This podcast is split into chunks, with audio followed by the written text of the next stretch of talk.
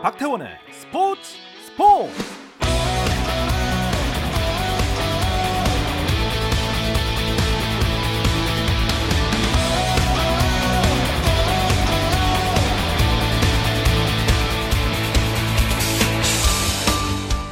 스포츠가 있는 저녁 어떠신가요? 아나운서 박태원입니다. 오늘 이슈들을 살펴보는 스포츠 타임라인으로 출발하겠습니다.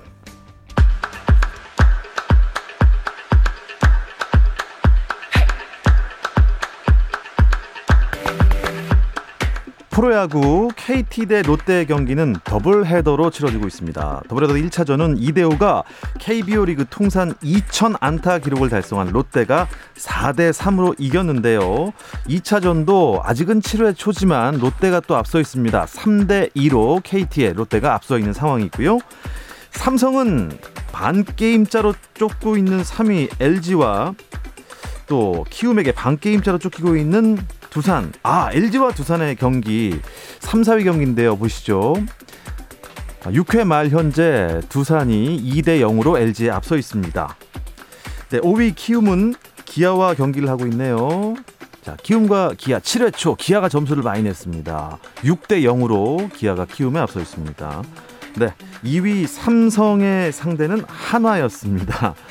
네, 경기 현재 삼성과 한화 5대 0인데요. 어디가 올까요? 네, 7회 초 현재 한화가 5대 0으로 삼성에 앞서 있습니다.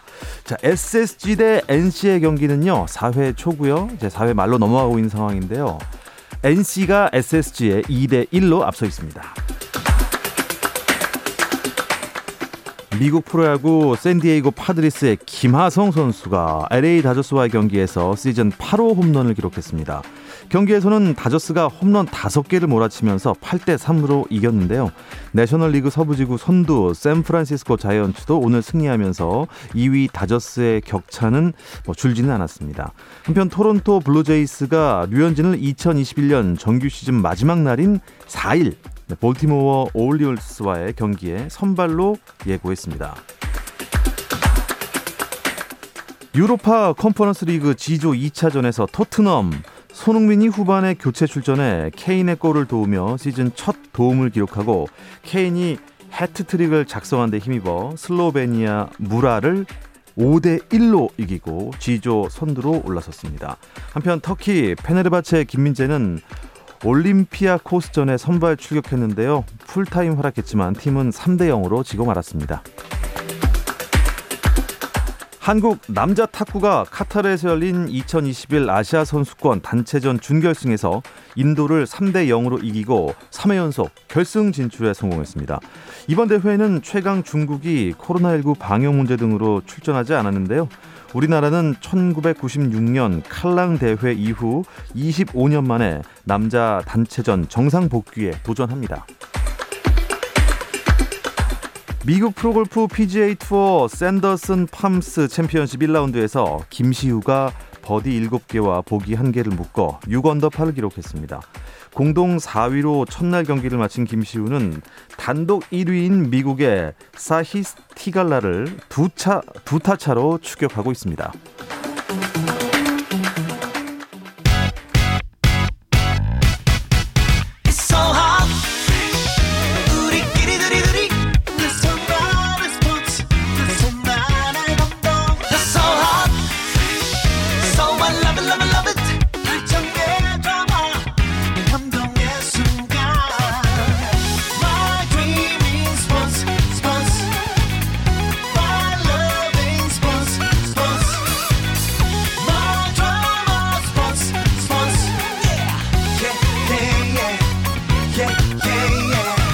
스포츠 스포츠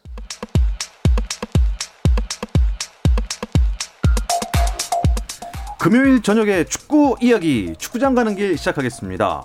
서호정 축구 전문 기자 그리고 스포츠 조선의 박찬준 기자와 오늘 함께 하겠습니다. 두 분 안녕하세요. 안녕하세요. 안녕하세요. 안녕하십니까. 어, 박 기자님 오랜만입니다. 네, 정말 오랜만이에요. 예.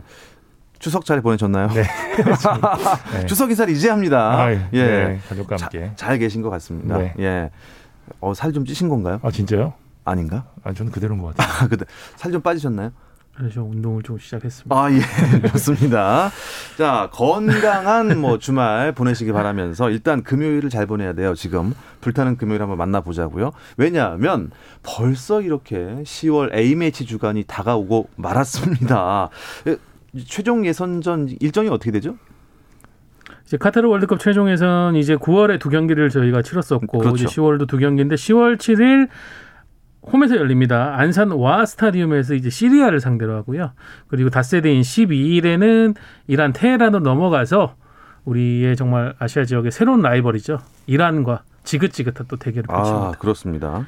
저는 이 시리아라는 나라가 참 신기한 게 이 이제 그 애플에서 나온 폰을 쓰시는 분들은 이 시리아란 나라 이름만 얘기해도 지금 저희 또 반응할 수 있어요. 예, 시리가 나타납니다. 조심하셔야 네. 돼요, 핸드폰. 네, 전 꺼놨어요. 근데 말씀하신 대로 홈에서 펼쳐지는 이 시리아와의 경기 크게 걱정은 안 되는데 이란전이 조금 걱정이 된단 말이죠. 어쨌든 뭐 어, 이번 주 월요일에 이 두 경기에 나설 대표팀의 명단이 발표가 됐습니다. 근데 기자회견도 요새 혹시 비대면으로 한다면서요? 예, 맞습니다. 예, 뉴노멀 시대에 맞춰서 코로나로 인해서 이제 기자회견도 온라인으로 진행을 하는데요. 그 질문이 좀 플랫폼에 따라 차이가 있긴 한데 뭐 화상을 통해 직접 전달되는 경우도 있고 아니면 댓글로 올리면 음. 사회자가 전달하기도 하고요. 최근에 이제 대한축구협회에서 하는 경우는 대부분 댓글을 올려서 사회자가 질문을 하는 케이스가 음, 많습니다. 그렇군요. 기자들 뭐 질문들 어떤 게 나왔습니까? 근데 전체적으로 가장 컸던 건 역시 이강인 선수의 제외에 아, 대한 부분들 네. 그리고 이제 포지션별로 조금 밸런스가 맞지 않는 부분 특히 공격수가 저희가 좀 이따 얘기하겠지만 두 명밖에 없는 부분 두 명밖에 뽑지 않는 부분 어, 이런 거에 대한 질문들이 가장 많았었고요 또 새롭게 뽑힌 뭐 백승호 선수라든가 이런 새로운 얼굴들에 대한 음. 질문도 많았습니다 일단 10월 A매치 명단 자세하게 설명해 주시죠. 자, 골키퍼에는 구성윤, 조현우, 김승규, 송범근 총 4명이 선발된 게 좀 이치롭고요. 송범근 선수가 새롭게 가세를 했습니다. 수비진은 강상우, 권경원, 김민재, 김영권, 김진수, 김태환, 박지수, 이용, 정승현, 홍철 기존의 멤버 중에서는 이제 김문환 선수가 제외된 게 좀 이채롭고요. 김진수 선수 새롭게 가세했고 김태환 선수 새롭게 가세했습니다. 허리진에는 권창훈, 나상호, 백승호, 손흥민, 송민규, 이동경, 이동준, 이재성, 정우영, 황인범, 황희찬 지난 명단과 비교하면 백승호 선수 그리고 정우영 선수 그리고 이동준 선수가 새롭게 가세했고요. 포워드에는 황의조, 조규성 지난 멤버와 똑같이 두 명만 선발을 했습니다. 골키퍼가 네 명인데 공격수가 두 명이네요. 네. 어, 이 명단 딱 보고 뭐 어떤 생각이 드셨나요? 전문가 입장으로. 어, 제가 처음에 든 거는 좀 공격에 대한 시나리오가 좀 벤투 감독이 어, 뭐라고 해야 될까요? 너무 이게 기존 상황, 이게 본인들이 주도하는 우리가 이제 벤투호가 얘기하는 주도하는 경기에 의한 우리의 방식들 이거에 너무 좀 천착한 좀 선발이 아닌가. 음. 왜냐하면 아시아권이긴 하지만 최종 예선이란 무대가 저희가 이제 생각하지 않는 다른 시나리오대로 갈 경우에는 그에 대비한 또 교체 카드도 나와야 되거든요. 네.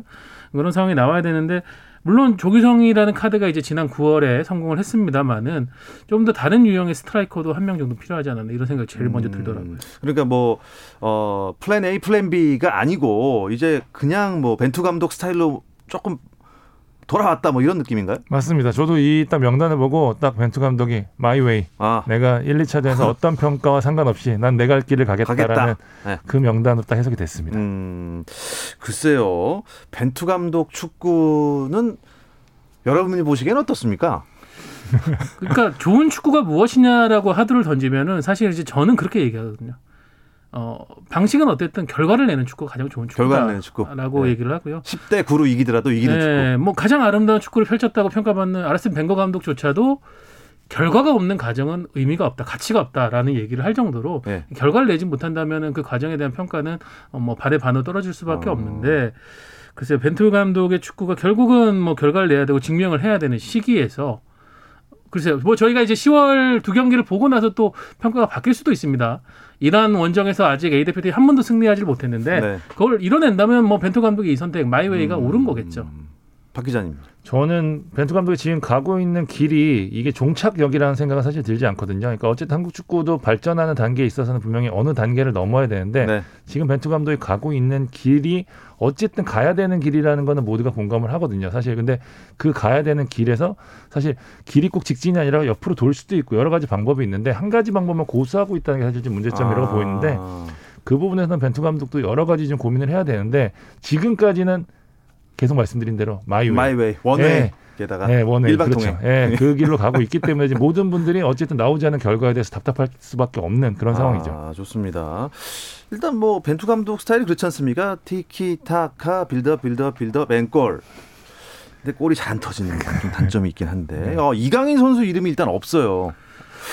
이게 좀 많은 질문을 하셨을 것 같아요 기자들이. 뭐 지난 이제 9월 같은 경우에는 이강인 선수가 마요르카로 이적한 지 얼마 되지가 않았던 단계였었고 6월인 그 전에 이제 6월 3월 이때 이제 벤투 감독이 선택하지 않았던 시기도 있었고 선택했지만 좋은 모습 보여주지 않았던 음. 상황.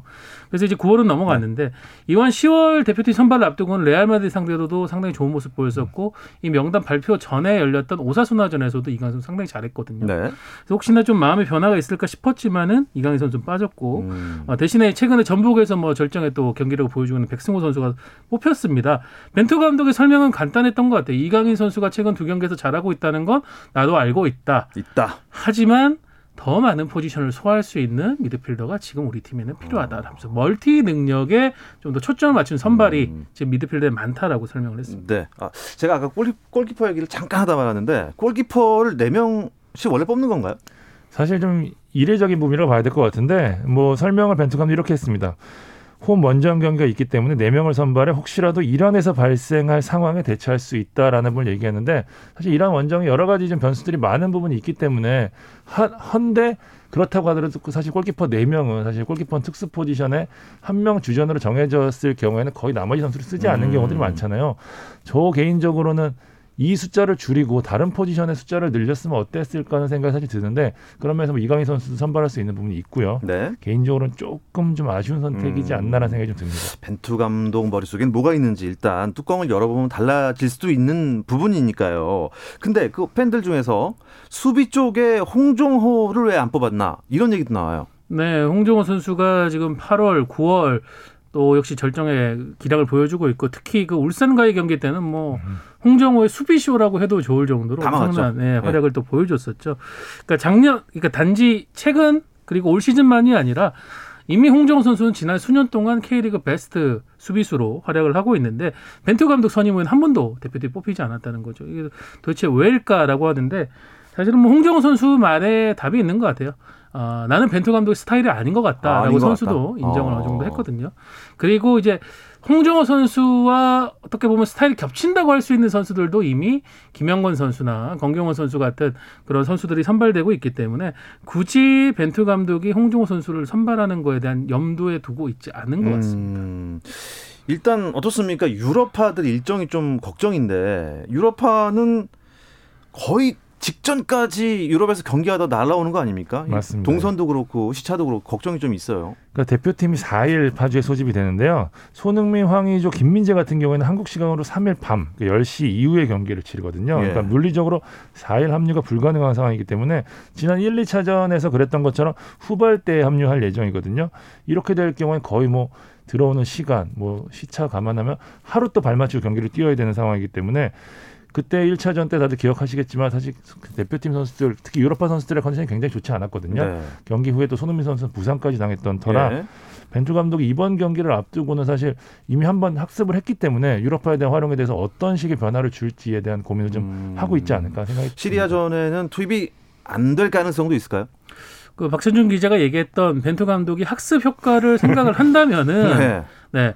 어, 사실은 저는 지난 9월 레바논전과 비슷한 운영으로 이제 일단 시리아전을 가는 게 중요하지 않을까라는 생각이 들고 그때도 이제 손흥민 선수는 부상으로 명단에 제외가 됐었고 황의조 선수도 후반 정도만 뛸 수 있다는 판단하에 선발 명단에서 제외가 됐었거든요. 네.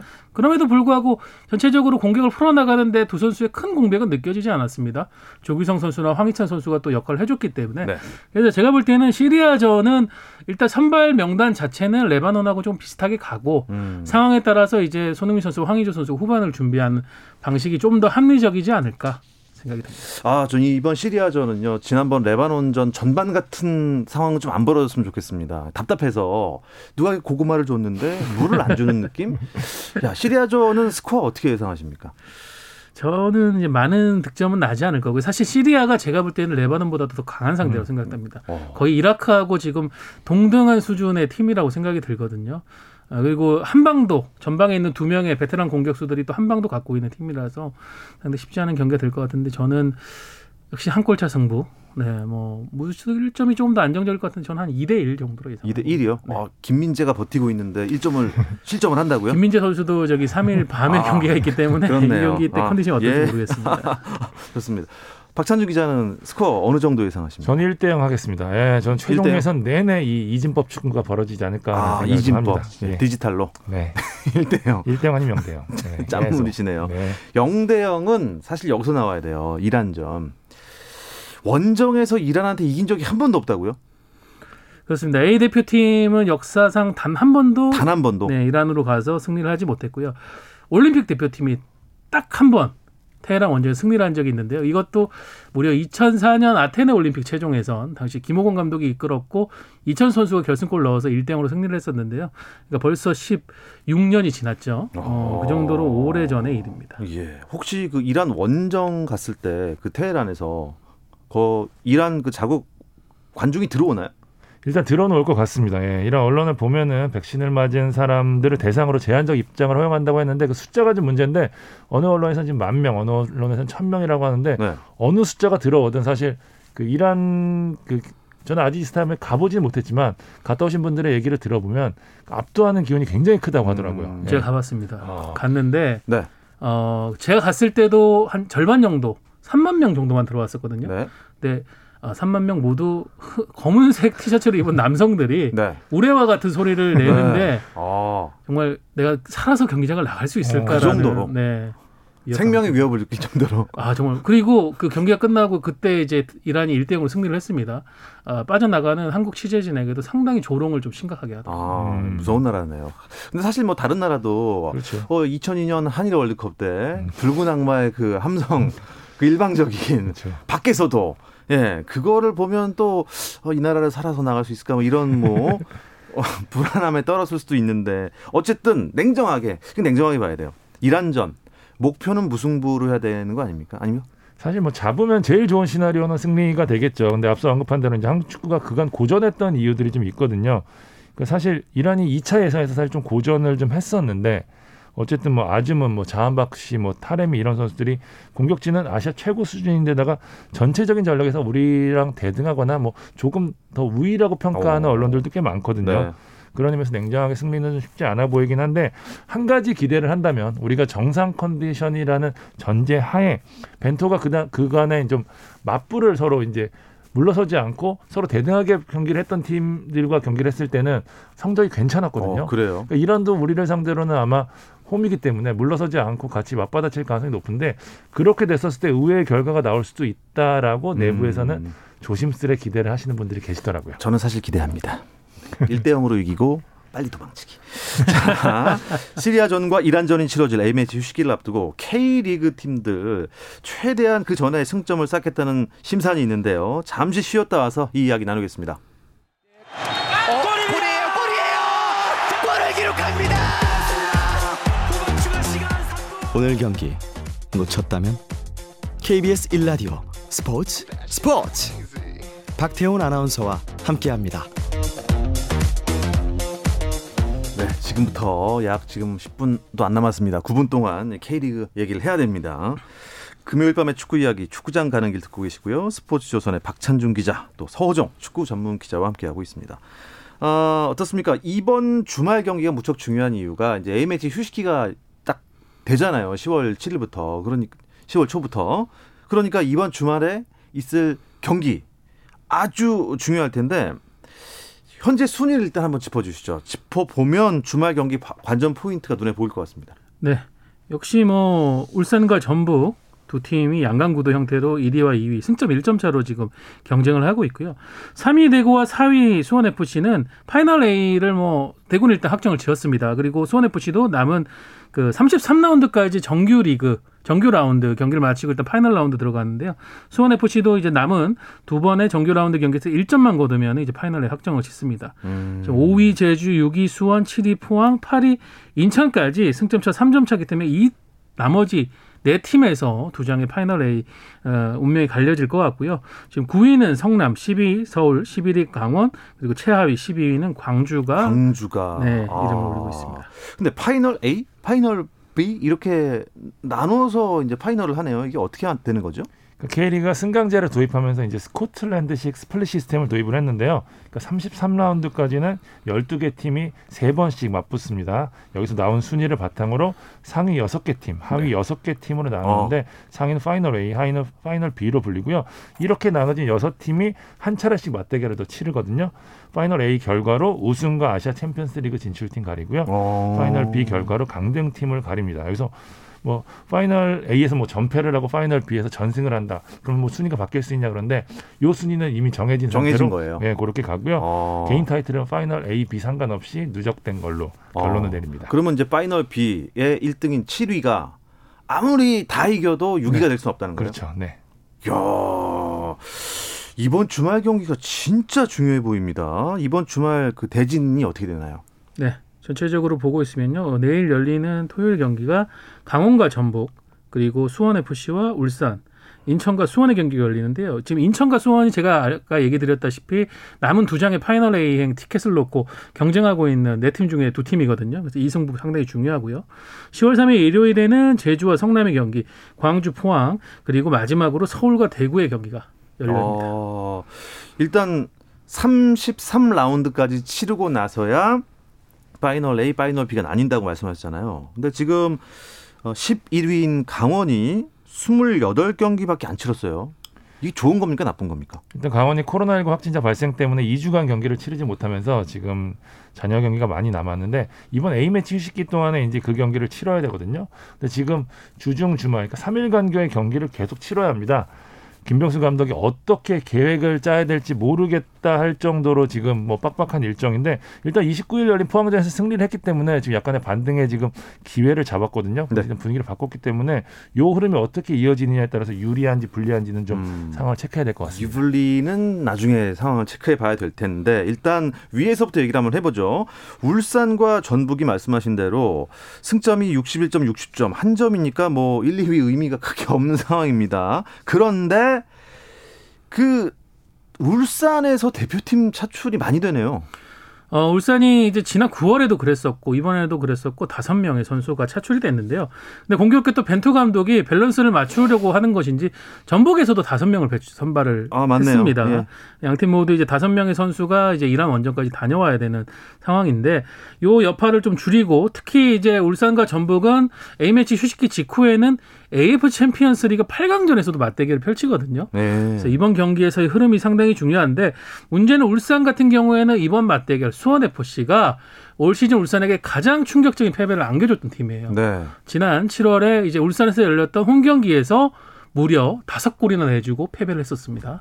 아, 네. 수원 FC 대단한데요. 네, 그런 수원 FC가 사실은 울산 출신 선수들이 굉장히 많습니다. 단장인 김호곤 단장부터도 울산에서 아. 아시아 제패를 이끌었던 감독이고 김도경 감독도 울산에 선수 생활을 했고 울산에서 선수 육성 부장을 했었었고 울산에서 누구보다 잘 알기 때문에 울산의 이번 수원 FC 원정 경기가 상당한 고비가 될수 음, 있겠습니다. 약간 좀 친정 느낌, 예, 친정 격파 하러 가는 건가요? 네. 어, 울산이 그래도 분위기가 그때 조금 안 좋았고 또 대구 원정 가서 좀 안 좋았지만 다시 분위기 좋아지고 있죠? 예, 포항과의 동해안 더비에서 2대 1로 이겼고 광주장에서도 1대0 승리를 했는데 사실 경기력 자체가 그렇게 좋다고는 보기 어렵습니다. 사실 공격력이 최근 좀 부진한 모습인데 어쨌든 시즌 막판에 지금 전북이 무서운 기세로 치고 올라오는 와중에도 무너지지 않고 승점을 쌓고 있다는 점은 네. 예년과 다른 모습이라고 좀 봐야 될 것 같습니다. 음, 좋습니다. 아, 2위 전북은 강원을 만난다고 아까 말씀하셨는데. 네, 내일 이제 강릉에서 원정 경기를 치르게 되는데요. 전북은 지금 3연승을 달리고 있죠. 세 경기 연속 득점을 한 백승호 선수의 활약이 역시 두드러지고 있고 어, 일류첸코 선수가 지난 인천전에서 퇴장을 당하면서 이번 경기 못 뛰지만은 그 선수가 없어도 역시 또 12골 넣고 있는 구스타보 선수가 있기 때문에 아. 어떤 스쿼드의 힘으로써 어, 강원을 눌러야 울산과의 이 선두 경쟁. 잘, 뭐 잘하면 이제 내일 경기, 내일 라운드에서 울산을 또 추월할 수도 있을 겁니다. 음. 그런 상황에서 아마 전북도 A매치 휴식기에 들어가고 싶을 거고요. 근데 전북은 울산한테 일단 뭐 승점을 더 울산보다 더 쌓아서 1위를 하고 싶은 마음이 있겠지만 반면에 강원은 또 다른 생각이 있을 거 아닙니까?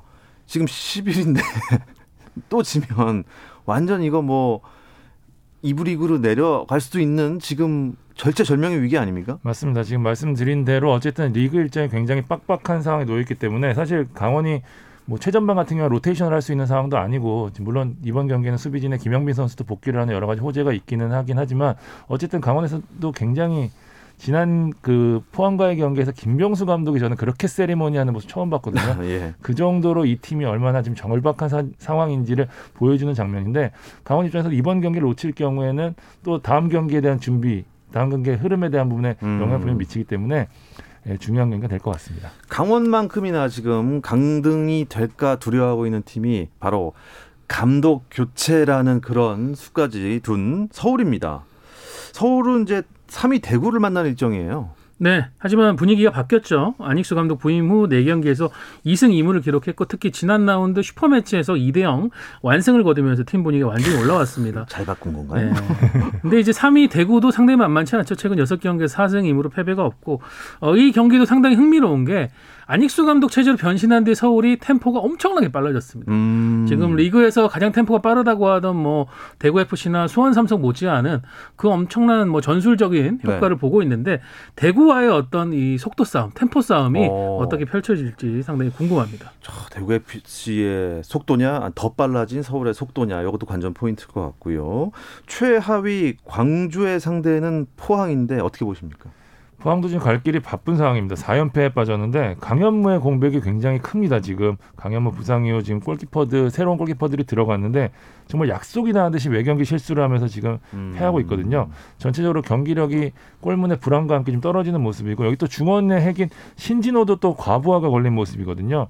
포항 입장에서는 이제 더 이상 지면 파이널 A행이 좀 힘들어진 상황이기 때문에 반드시 승리가 필요한데 일단 포항이 창단한 이래로 광주에 한 번도 진 적이 음, 없거든요. 그래요. 이 부분에 대한 기대를 좀 걸 것 같습니다. 제주, 수원, 삼성, 포항, 인천 이 8위까지는 이 상위 그룹으로 올라갈 수 있는 지금 어느 정도 가능성이 있는데 어떤 팀 제일 유리하다고 보세요? 지금 현재 분위기를 보면은 이제 제주가 가장 유리한 상황이고요. 특히 제주는 광주 원정에서 이제 뜻밖의 몰수 승부 승점 2점이 추가가 되면서 이 싸움에서 상당히 유리해진 상황입니다. 하지만 이번 주말 열리는 성남과의 홈 경기에서 승리를 해야 그 가능성을 확실히 살릴 수 있기 때문에 음. 이 경기가 제주에게 상당히 중요하겠습니다. 그렇군요. 자, 어느 팀이든 열심히 이번 주말 보내시기 바랍니다. 자, 다음 주 축구장 가는 길이 시리아전 다음 날이거든요. 결과와 내용에서 모든 즐거운 이야기만을 나누길 바라면서 오늘 시간 마무리하겠습니다. 서정 축구 전문 기자 또 스포츠 조선의 박찬준 기자 두 분 고맙습니다. 감사합니다. 저는 월요일 저녁 8시 30분에 다시 돌아오겠습니다. 박태원의 스포츠 스포츠.